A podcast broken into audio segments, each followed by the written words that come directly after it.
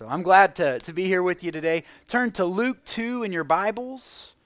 We are going to look at the story of the incarnation of Christ today, okay? And there's two things I want to accomplish with you this, this morning. Uh, number one, I want those of us who are joined to Jesus to just rejoice at the coming of him, right? So just to just to be excited to, to rejoice that, that our God stepped down into history in the person of Christ. So I want us to do that together. I want us to rejoice. Um, the second thing I want us to do is I want us to, to see how, how we should respond to all that Christ does in the incarnation. So, uh, most of our time we're going to be um, looking at verses 8 through 14.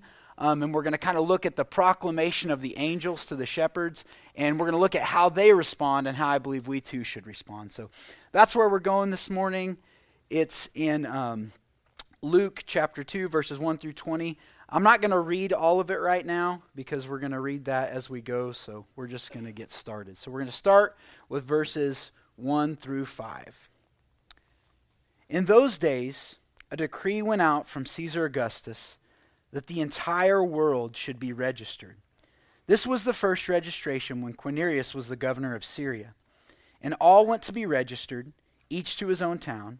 And Joseph also went up from Galilee, from the town of Nazareth to Judea, to the city of David, which is called Bethlehem, because he was of the house and the lineage of David, to be registered with Mary, his betrothed, who was with child.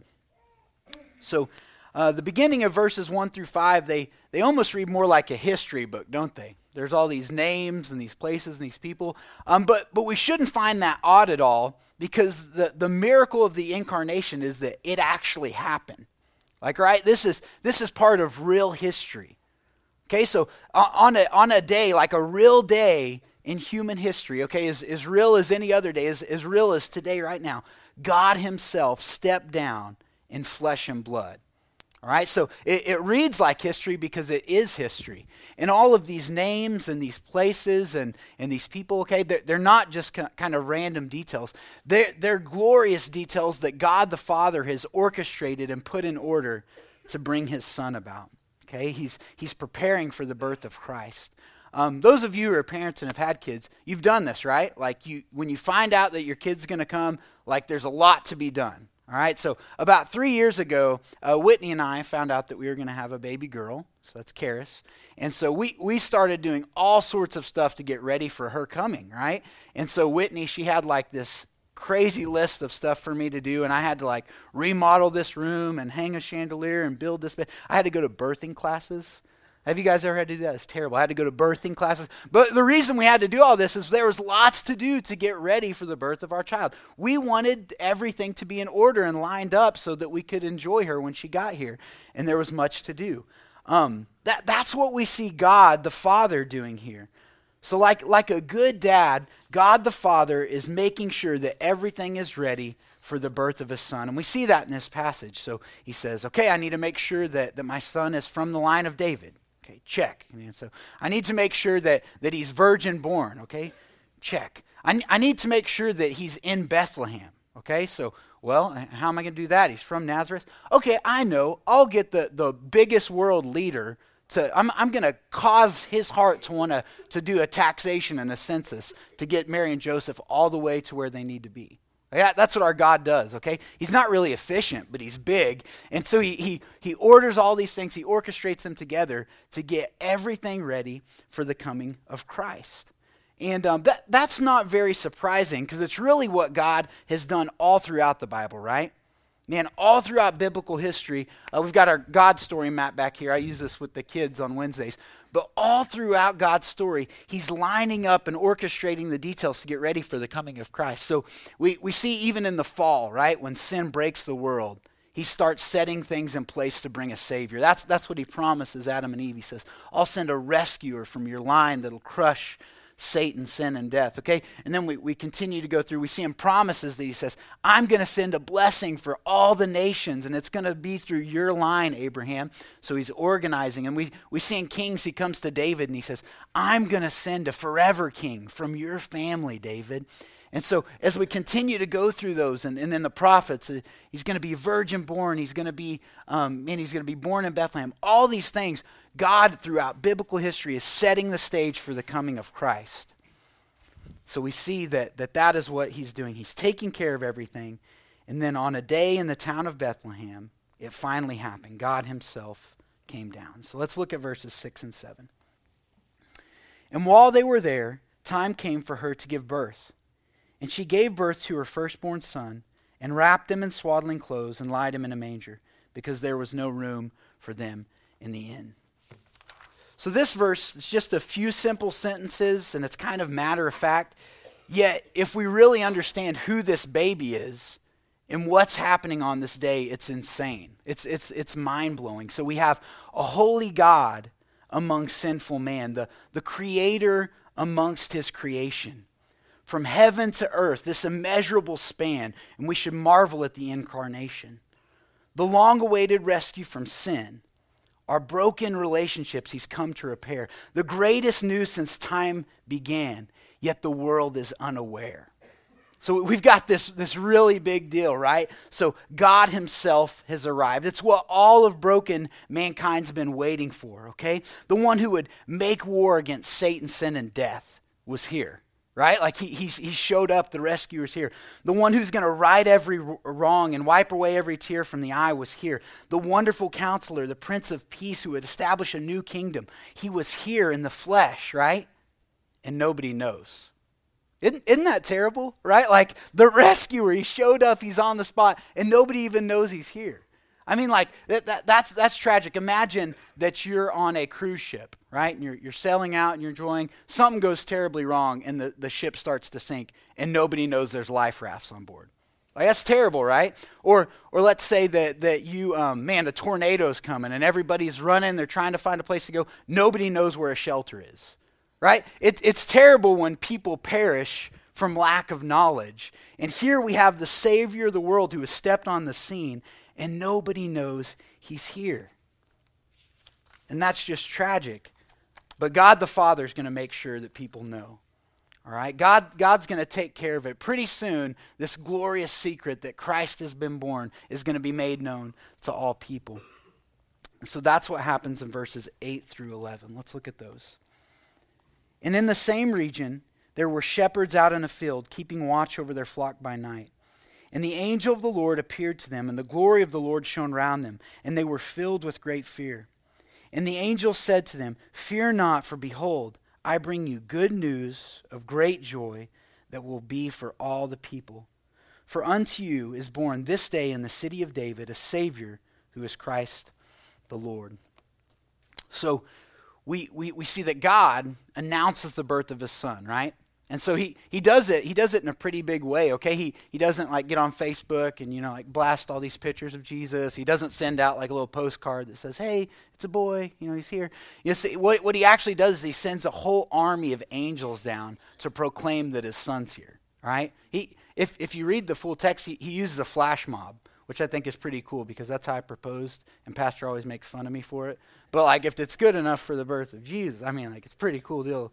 So, anyways, he's he's making a big deal out of his son's birth, and um, he wants everybody to know that they're here. So the, these angels come down to these unsuspecting shepherds, and they, they say, "Hey, don't don't be afraid. We, we're not here for something bad. We've got good news for you of great joy that will be for all people." Um, I don't know about you guys, but I love hearing good news. Like something in me, I, I get excited when someone says, "Hey, guess what?" or "Hey, you, you've got to hear this." So I start getting excited about good news, and I and I love it when I, when I, that good news fills me with joy. Um, but but usually the good news that that you and I are used to receiving only lasts a little bit, right? Like man, like kids, if there's kids in the room, you're going to experience that here in a minute with Christmas, right? Like you're going to open your present, it's going to be awesome, it's going to bring good news, it's great joy, but then like kind of wears off, right? And and most of the news that we're used to getting is like that. It only lasts for a little while, while it only reaches so far, and it only affects a small group of people. So like uh, news like, hey, hey, I'm getting a raise. Man, that's great news. Or, um, hey, you want to hear something exciting? My wife and I got a new car. Or, hey, guess what? I lost 20 pounds. Okay, all those things are great. I mean, like, good for you, for real. Like, we should celebrate those and we should rejoice in those, but they only last so long. But here in this passage, we see that an angel is proclaiming a different type of good news. A, a good news that, that is not just temporary, It's not just for a certain amount of people. It's a, it's a lasting good news that can always be rejoiced in. And it's, it reaches, it spreads so far that it affects all people from all times over all nations. Like, this is some pretty incredible news that these angels are proclaiming. And so I, I think it's good that, that you and I make sure we're paying attention here, right? Like, we, we, we listen to what these angels are saying because this good news brings lasting joy it will not disappoint, and it can be delighted in again and again and again, and it reaches all peoples. That's good news for you today because you and I are peoples, right? That's, that's what we are. We're people, and this news is for us. Let's see what that news is in verse 11. For unto you is born this day in the city of David a Savior who is Christ the Lord. So, this news that the angel proclaims that concerns all people is that the birth of the baby in the small town is the birth of the Savior of the world. All right? Now that's good news for all people because all people need a Savior. If you've ever disobeyed God or displeased God, you need a Savior, right? If you've, if you've ever broken one of His commandments, if you've ever fallen short of His glory, if you've ever lied, stealed, or, or used his name in vain, we, we need a Savior, right? That, that, that's what the Bible says. It's clear that we, that we are all separated from God from our sin, and sinners need Saviors. That's why this good news spreads to all, because all people need a rescuer. And that's why Christ came. He, he, he, he God Himself stepped down in flesh to, to come to our aid, to rescue, to save. And, and really, it's an amazing thing because, like, God, God, God cannot die. So he has to put on flesh. Blood has to be spilt for our sin to be covered. So he has to come in flesh and blood. So that's, that's what the incarnation is about. God himself is putting on the flesh and blood so for the sole purpose of going to die for our sins. For the sole purpose of rescuing and saving and redeeming mankind. It's really an incredible thing. And that's what we see here. To, to sum it up, Christ is born so that he can die. That's why he came. He, he, he came and he, he put on human flesh. He lived the perfect life we couldn't live. He's honoring God. He's obeying God. He doesn't deserve death. Okay, he's, he's the only one who's, who's got friendship and communion with God. And then, in the greatest act of love ever, he goes to the cross and he swaps places with sinful man.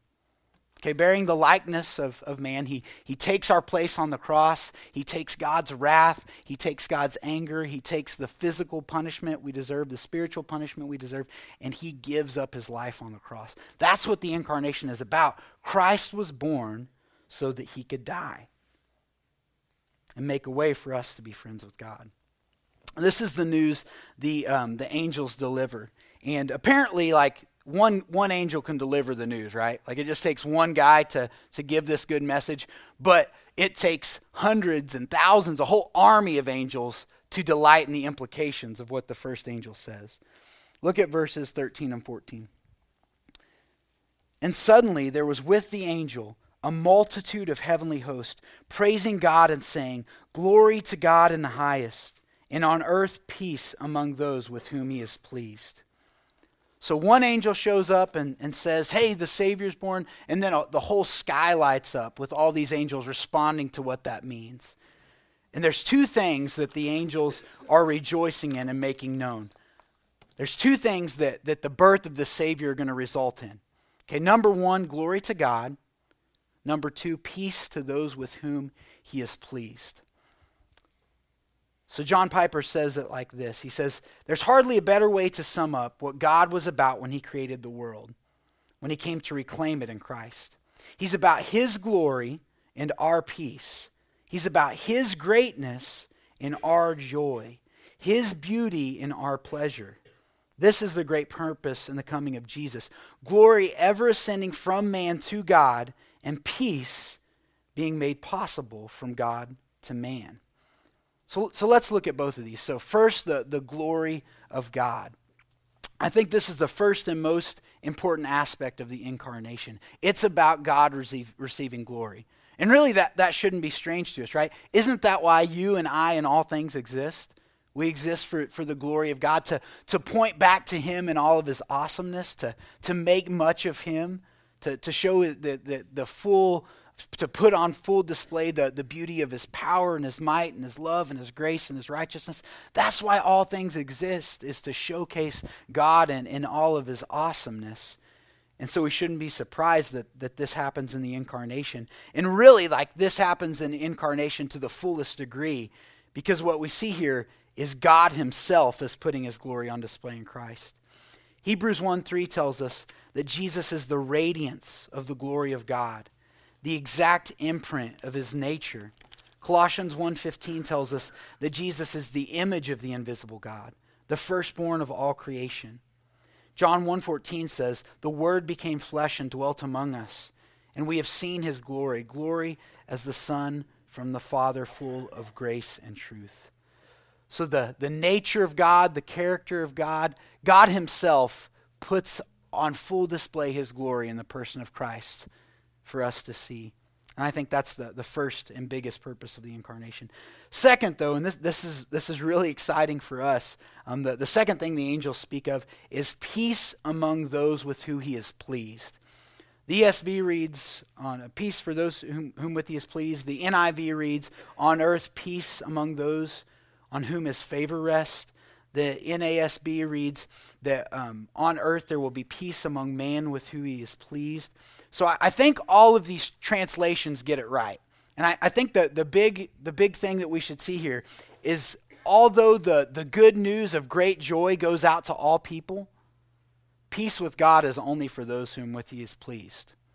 So even though there, there's, there's reason to rejoice at the coming of the Savior, the peace with God can only be had if he's pleased with you. Which, which begs the question how can we please God, right?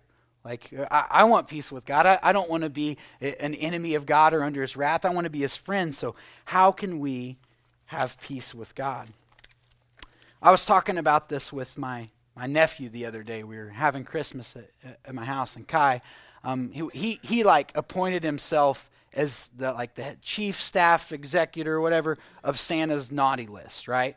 So, he was going around the house, and he was letting all the other kids know like where they ranked, right? And so, of course, most most everybody in the house is on the naughty list except Kai because he's in charge of the list.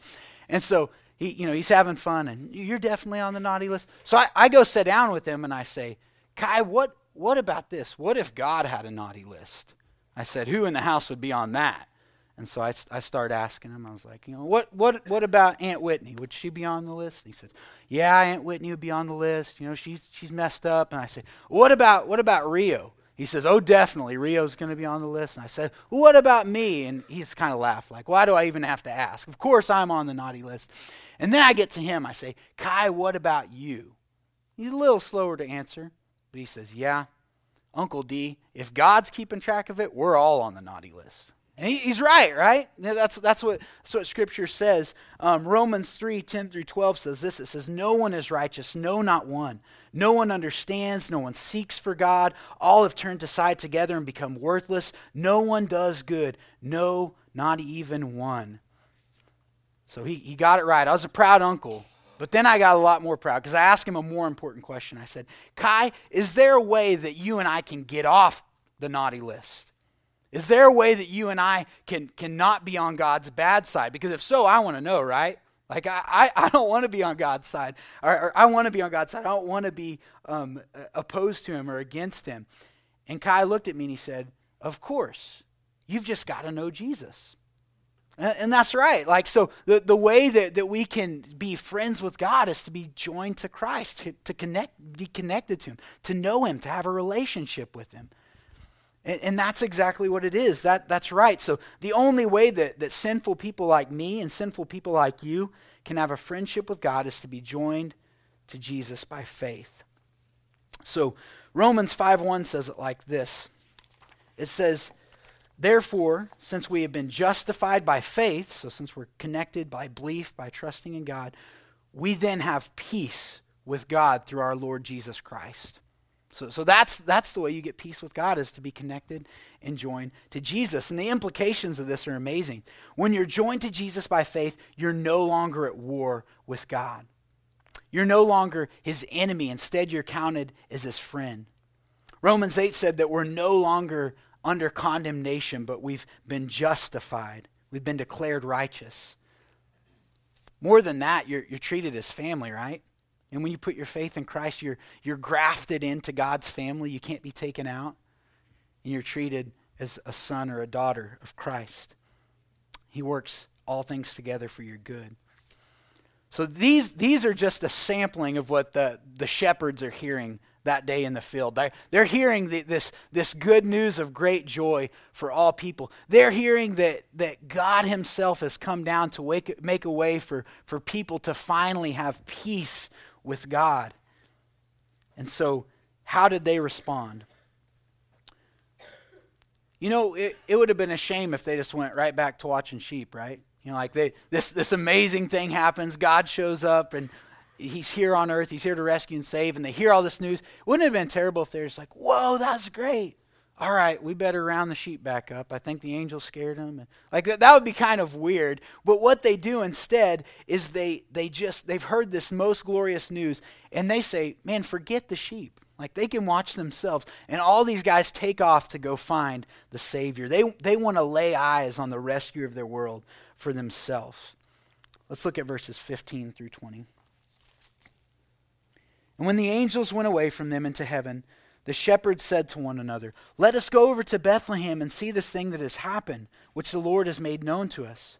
And they went with haste and found Mary and Joseph and the baby lying in a manger. And when they saw it, they made known the saying that had been told them concerning this child. And all who heard it wondered at what the shepherds had told them. But Mary treasured all these things up, pondering them in her heart. And the shepherds returned, glorifying and praising God for all they had seen and had been told to them. So there's a, there's a couple things that stand out to me here about the shepherd's response. Um, first thing that, that really jumps out to me in verse 17 is that they've heard this good news and they're they're going to share it, right? Like that's that's the natural thing we do when we hear really exciting news. We we we go share it with others. Like if you're really excited about something, nobody has to twist your arm to talk about it. Okay, they, they don't have to remind you to, to go to go bring it up. All right, that you're you're just naturally gonna be be speaking of what is exciting um, to you. And, and that's what we see here with these shepherds. They're going out, and, and everyone who they come across, they're, they're telling them about this amazing thing that has happened to them. And so I, I think that, that, that we should do the same one. If we've seen glorious truth from God's word, we should be going and, and telling others. So, um, the, and the, the truth is, they, they were the first to hear about it, right? And, and just like we said earlier, it's a shame when people don't know about a great rescue. They, they don't keep it to themselves, but they go and tell others. And, and we need to do, to, to do the same. So, did, did you guys know that, like, right now, today, there are people all over the world who do not know this story? Like, they just don't. Like, they're, they're, they for real, they have no clue that God Himself stepped into humanity. Like, there's billions of people like that. Some here in the U.S., some in, there's tons in India, all over the world. People who do not know that, that a rescue has come. They, they have no idea that, that they're separated from God and they're headed towards destruction. They have, they have no idea that, that God loved them so much that he came in flesh and blood and he went to the cross. Okay, so like for those who know, like we have a heavy responsibility, right?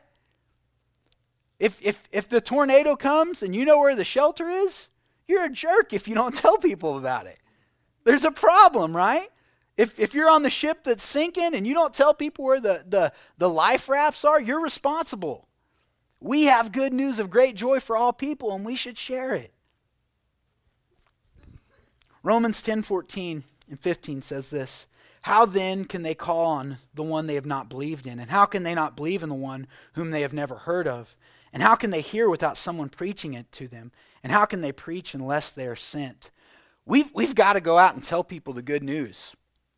Otherwise, there's, there's no way they're going to respond, okay? Th- this message of good news of great, great joys for all peoples, it may have started on the lips of angels, but for thousands of years it's been passed, passed on from, from the lips and conversations of men with each other.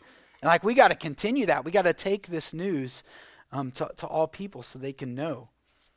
We have a responsibility to our friends and our families and our neighbors and the nations to make known what God has made known to us. Why do the shepherds do this? This is the second thing that stands out to me. They truly delight in this. Okay, they delight in this good news, they rejoice in it.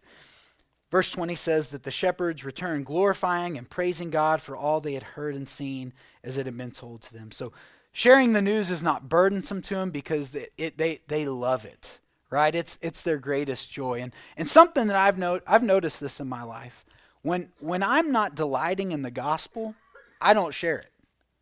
When, I, when I'm not spending the week being thankful for God and all He's done and meditating on the cross and salvation, how good He is, when I'm not spending time in God's Word, okay, I don't share it because I'm not delighting in it. If, if I do, I, I have had opportunities to share the gospel that I've completely like blown because I'm not delighting in it. And then, and then when I share, it almost comes off like a sales pitch.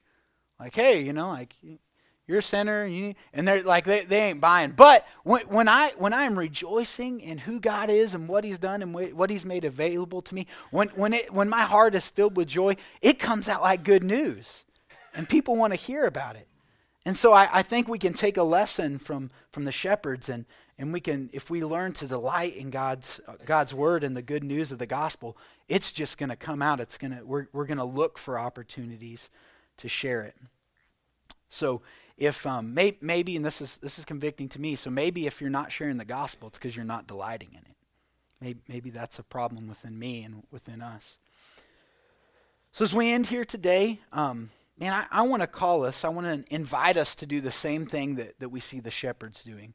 Um, so, so first, I, I want us to delight in our God, okay? This God that, that came to, to, that was wrapped in flesh. Okay, he came in the flesh so he could die for us. The, the God who came to make a way for, for broken, sinful people to have peace with God. We need to delight in that. And then, um, number two, I think as we leave here, we need to go share what we've heard. Man, it would be a shame if, if we leave here today and, and we don't tell people, and man, the, the good news of great joy that is for all people. We, that's our responsibility, church. So let's do that well. Father God, we, we need your help. We need your grace. And we, we need you to go with us, to help us be people who are on mission, who are uh, looking for opportunities to, to share this, this good news of great joy with all peoples. And, and, and we ought to do it, God. We, we, we, we need your help. We need you to excite our hearts, to show us these wonderful truths, and then put, put what, what words in our mouth to proclaim to others so that they might know you for who you are. In your name we pray, amen.